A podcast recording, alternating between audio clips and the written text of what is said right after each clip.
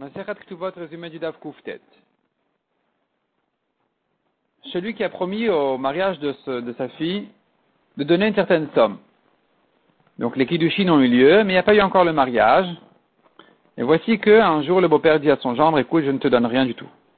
Le gendre peut dire, je ne fais pas de mariage tant que je n'ai pas reçu l'argent. Et d'ailleurs, je ne la libère même pas en lui donnant un guet, elle a qu'à rester comme ça.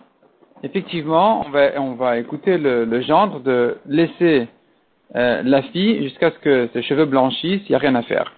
Admon dit, non, la fille pourra dire, si c'était moi qui avais promis l'argent, j'aurais compris, mais là, c'est mon père. C'est mon père qui a promis et qui n'a pas donné. Qu'est-ce que, que je peux faire? Soit tu me libères, me donnes un guet, soit tu te maries, soit on se marie.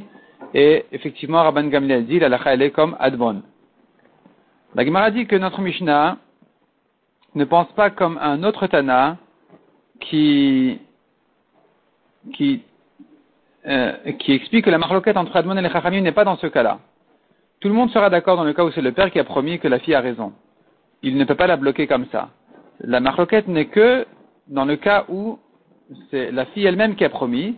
C'est là où Tanakama a dit le gendre va empêcher le mariage de la fille, ni il se marie, ni il la libère en lui donnant un guet, parce que c'est elle-même qui a promis. Alors que dit, elle pourra toujours dire, je pensais que mon père allait donner, finalement il donne pas, que, puis-je faire? Qu'est-ce que je peux faire? Mais dans le cas où c'est le père qui a promis, c'est là tout le monde sera d'accord que, effectivement, comme on a dit, la fille ne, ne sera pas bloquée, elle pourra demander à son mari de la libérer. Donc notre Mishnah hein, ne pense pas comme ça. Notre Mishnah dit que la marloquette est dans le cas où c'est le père qui a promis, et malgré tout, selon Tanakama, il peut bloquer la fille. La Gemara ramène encore une braïta qui dit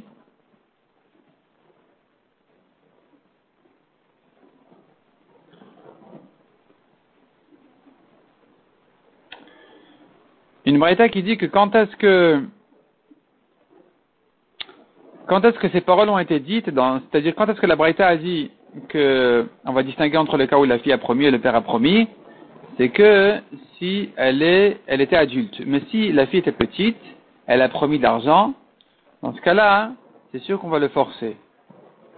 C'est sûr qu'on va forcer le mari à la libérer en lui donnant un guet parce que la promesse d'une petite ne vaut pas grand-chose.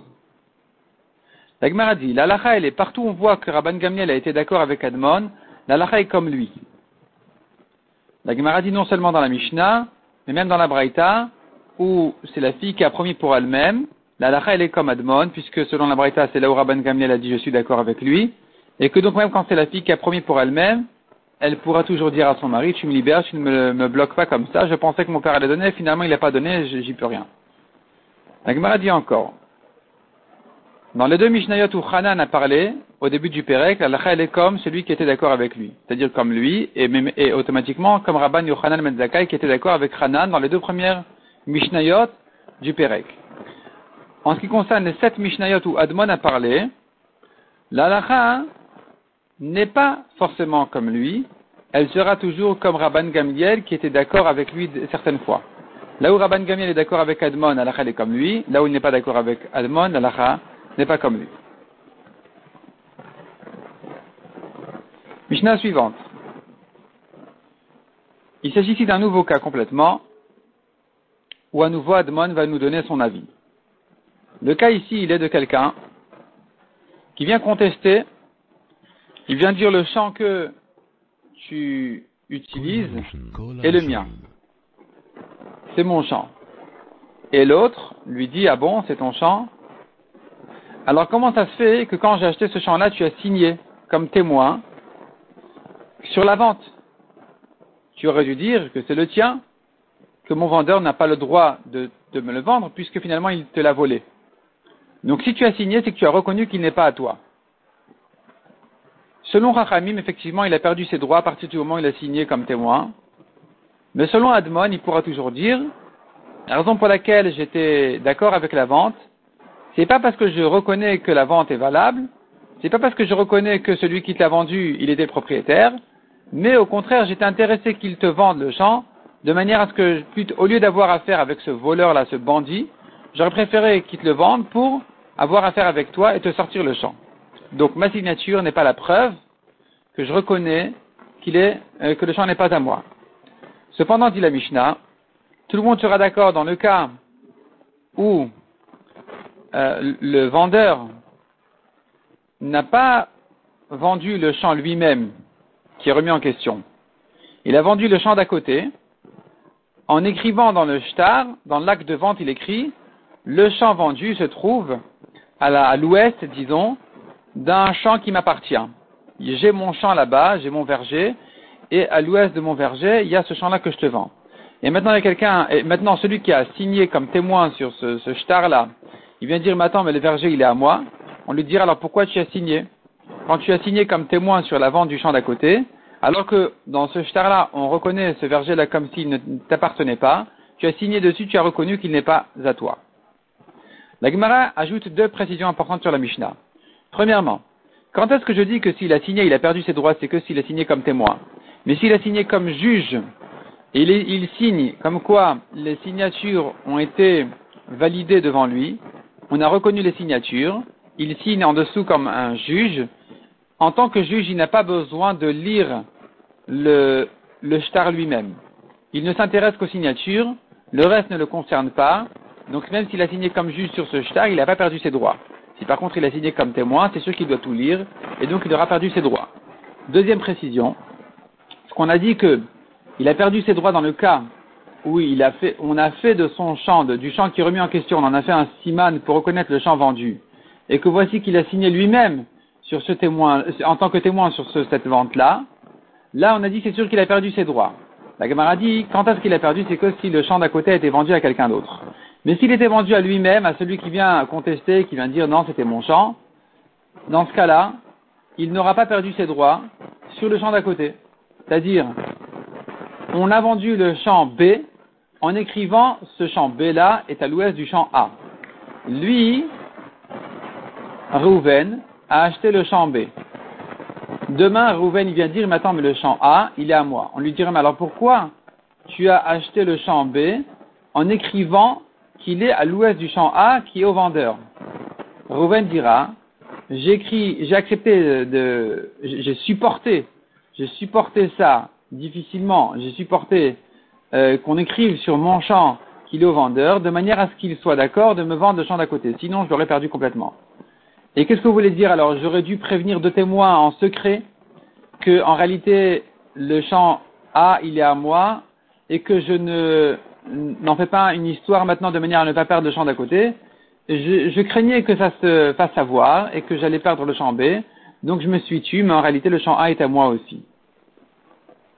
La ensuite raconte une histoire, comme celle-là, où quelqu'un, il était considéré en, principe comme le propriétaire du champ A, et voici qu'on le voit signé sur le champ B, sur le champ B, qui dans le shtar du champ B, on reconnaît le champ A comme s'il appartenait au vendeur du champ B et non pas à Reuven. Et ce Reuven a bien contesté, il dit, mais attendez, mais le champ A il est à moi. On lui dit, mais alors pourquoi tu as signé ou tu as reconnu que le champ A était au vendeur? Et Reuven il dit, non, oui, non, oui, non, il est mort. Il est, mort, il a, nommé un responsable sur son héritage. Le responsable est venu défendre, il est venu à la défense des héritiers. Il leur a dit, écoutez, euh, non, le champ A n'est pas, le champ A fait partie de l'héritage. Alors, on a dit au, responsable, à Poutroupous, on l'a dit, mais alors pourquoi le père, là, le père des héritiers, il a, signé, comme quoi il a signé sur le champ d'à côté, et dans ce champ, dans euh, ce shtar-là, il a reconnu que le champ dont on parle n'est pas à lui. Et il répond, non, c'est sûrement, le, la Poutroupous, il dit, non, peut-être que il a vendu qu'une euh, une parcelle de terrain là-bas tout au long du champ, que la frontière il a vendu, mais tout le reste du champ, il lui appartenait. Et Abaye lui a dit effectivement, on peut entendre ta, ton argument, donc tout le champ est aux héritiers, et à la frontière, là où il a reconnu que ça appartenait au vendeur, les héritiers ont perdu. Le problème, il est que sur cette frontière-là, il y avait une rangée de palmiers, donc ça valait bien, bien cher. Alors là, Poutroupous, il a dit, mais attendez, mais il ne faut pas que je rende, je, n'ai pas à rendre non plus cette frontière-là, parce que sûrement, il l'a racheté ensuite. C'est-à-dire le jour où il a signé sur la vente, effectivement, c'était pas à lui. Ensuite, il a racheté. Il a racheté après le jour où il a signé sur le, le. Il a racheté donc tout son champ, même les frontières, tout est à lui. Et puisqu'on reconnaît par ailleurs que c'était en principe son champ à lui et que tout l'argument qui va contre nous, c'est de dire mais pourquoi il a signé, je peux me débrouiller avec cette signature en disant il a racheté ensuite, effectivement, on a accepté cet argument aussi, et donc tout est passé aux héritiers. Abaye a dit, celui qui choisit un, qui cherche un, un poutre un responsable de, l'héritage, qu'il aille chercher un professionnel comme celui-là, qui savait euh, retourner complètement les arguments dans le bon sens à la faveur des héritiers. Mishnah suivante. Un homme, il avait un champ. Son champ était entouré d'autres champs. Donc il avait un chemin pour arriver chez, lui. Cet homme-là, il est parti. Il est parti en Amérique. Il revient quelques bonnes années plus tard. Et voici que son chemin a disparu. On ne sait plus où il est. Plus personne ne reconnaît le chemin. C'est fini. Admon dit qu'il se choisisse le chemin le plus court.